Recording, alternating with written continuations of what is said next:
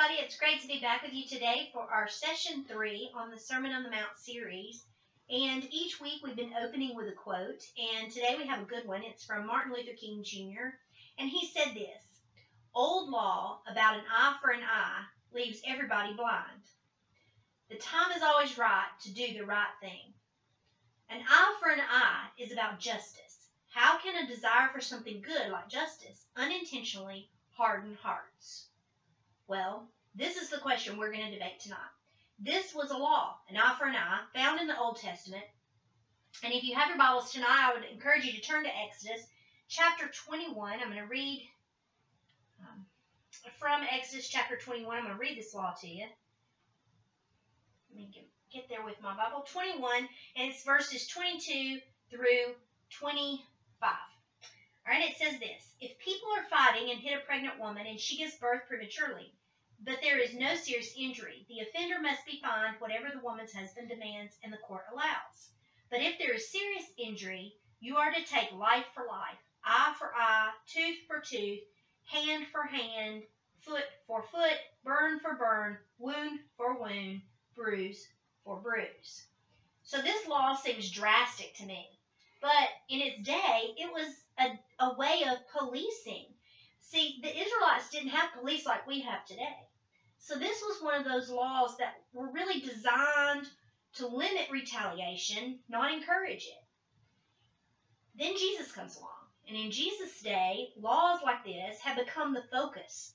People were living their lives with the focus on obeying laws, but not on building a relationship with God. And then Jesus came in and he just basically flipped everything upside down. Um, I've got a book about the Sermon on the Mount, and I want to read a paragraph to you. It says, Jesus pointed his followers to a higher standard of living than the, that into which the religious ceremonialism of the day had allowed them to fall. As a result, they had lost the high view of human life that God's law had emphasized. Brotherly love had degenerated to a level of suspicion and distrust, and love for their enemies was unspeakable.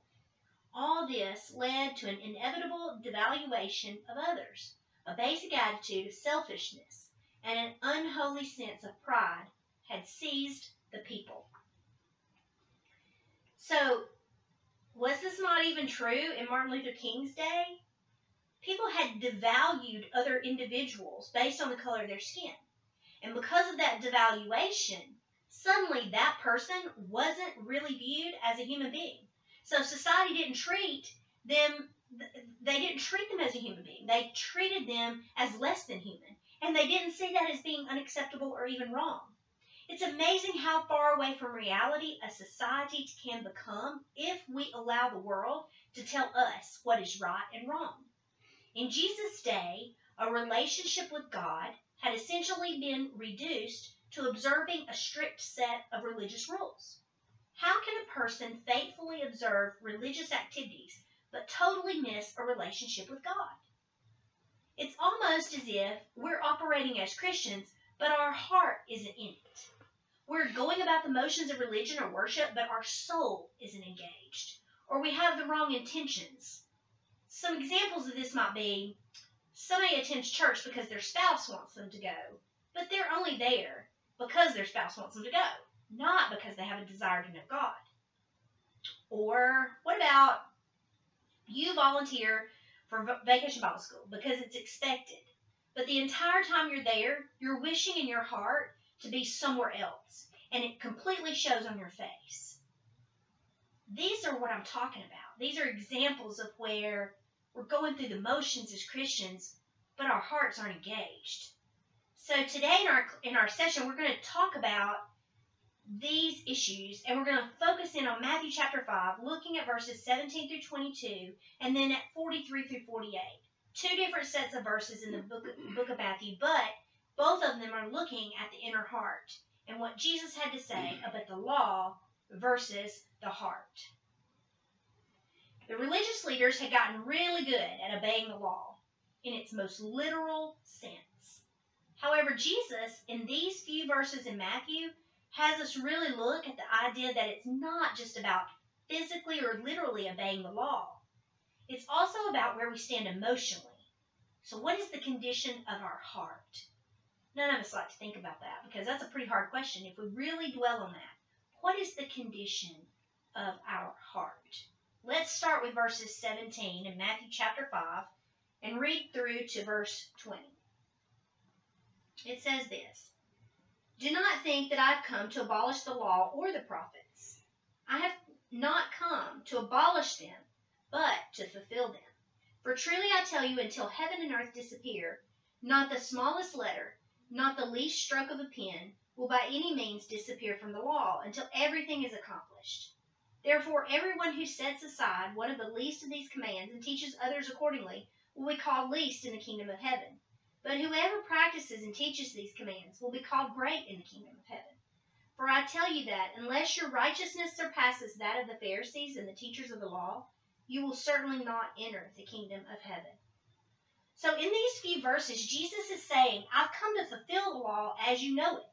And he tells them that righteousness, which is just a big religious word for being right with God, being right with God is about more than abiding by the law. It's now going to be about having faith in Jesus as the fulfillment of that law. The scribes and the Pharisees have been teaching that as long as you don't break the law, you're good.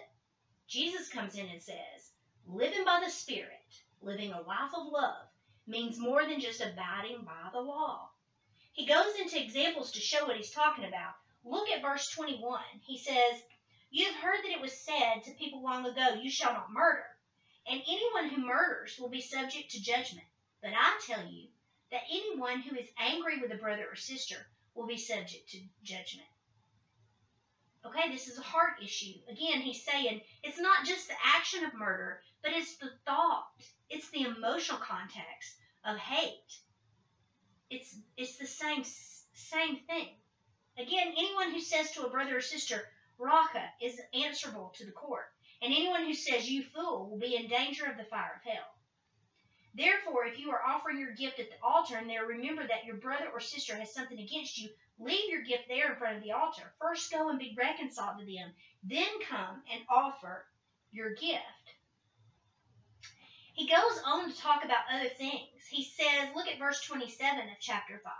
You have heard that it was said, You shall not commit adultery. But I tell you that anyone who looks at a woman lustfully has already committed adultery with her in his heart. Okay, so he's talking about it's not just the action, the physical action, but it's also the emotional context of your heart. He goes on to say, It has been said, anyone who divorces his wife must give her a certificate of divorce. But I tell you that anyone who divorces his wife, except for sexual immorality, makes her the victim of adultery, and anyone who marries a divorced woman commits adultery. He's going on to talk about other things. Again, you have heard, he says, that it was said to the people long ago. This is verse 33. Do not break your oath, but fulfill to the Lord the vows you have made. But I tell you, do not swear an oath at all, either by heaven, for it's in God's throne, or by earth, for it is his footstool, or by Jerusalem, for it is the city of the great king. And do not swear by your head, for you cannot make even one hair white or black. All you need to say is simply yes or no. Anything beyond this comes from the evil one. So he says, then here's the next verse. You have heard that it was said, eye for eye and tooth for tooth. But I tell you, do not resist an evil person. If anyone slaps you on the right cheek, turn to them the other cheek also. And if anyone wants to sue you and take your shirt, hand over your coat as well. If anyone forces you to go one mile, go with them two. Give to the one who asks you, and do not turn away from the one who wants to borrow from you. So, Jesus introduced this series right here in these verses of contrasts in Scripture that show the outward demand of the law versus the inner attitude of the heart.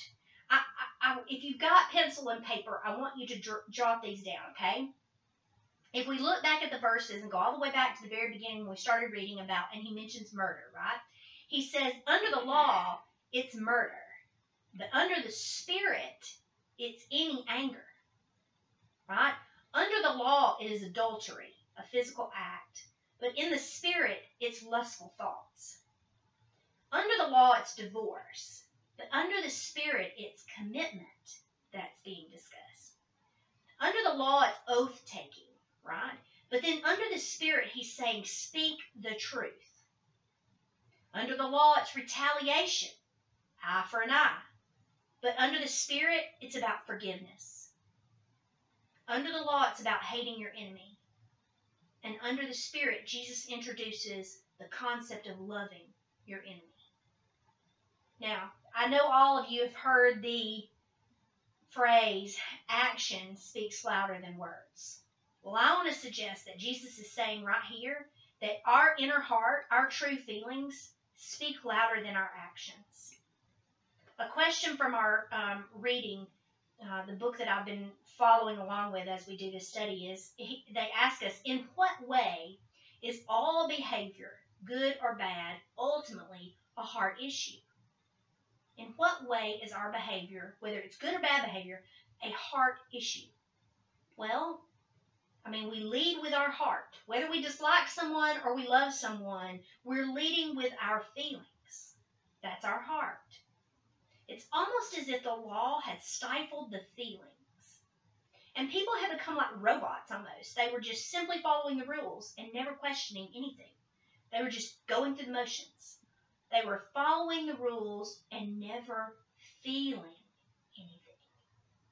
Suddenly, Jesus is here and he's saying, You have to feel.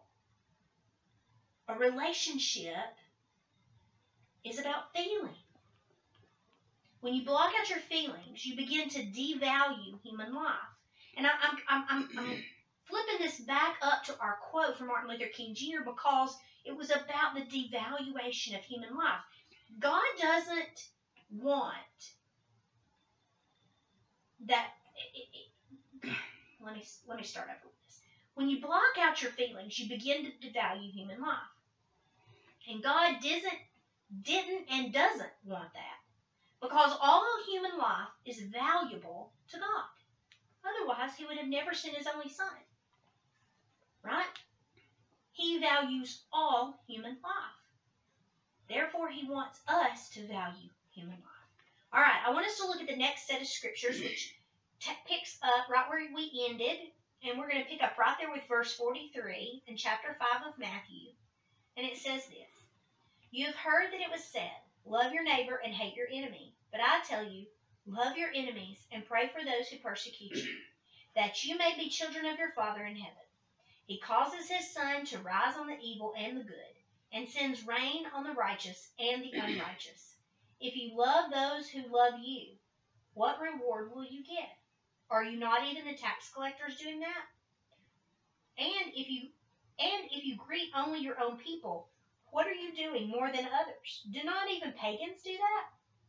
Be perfect, therefore, as your heavenly Father is perfect. Okay. This entire passage deals with love. And these last few verses really address the completeness or the perfection that is God's love.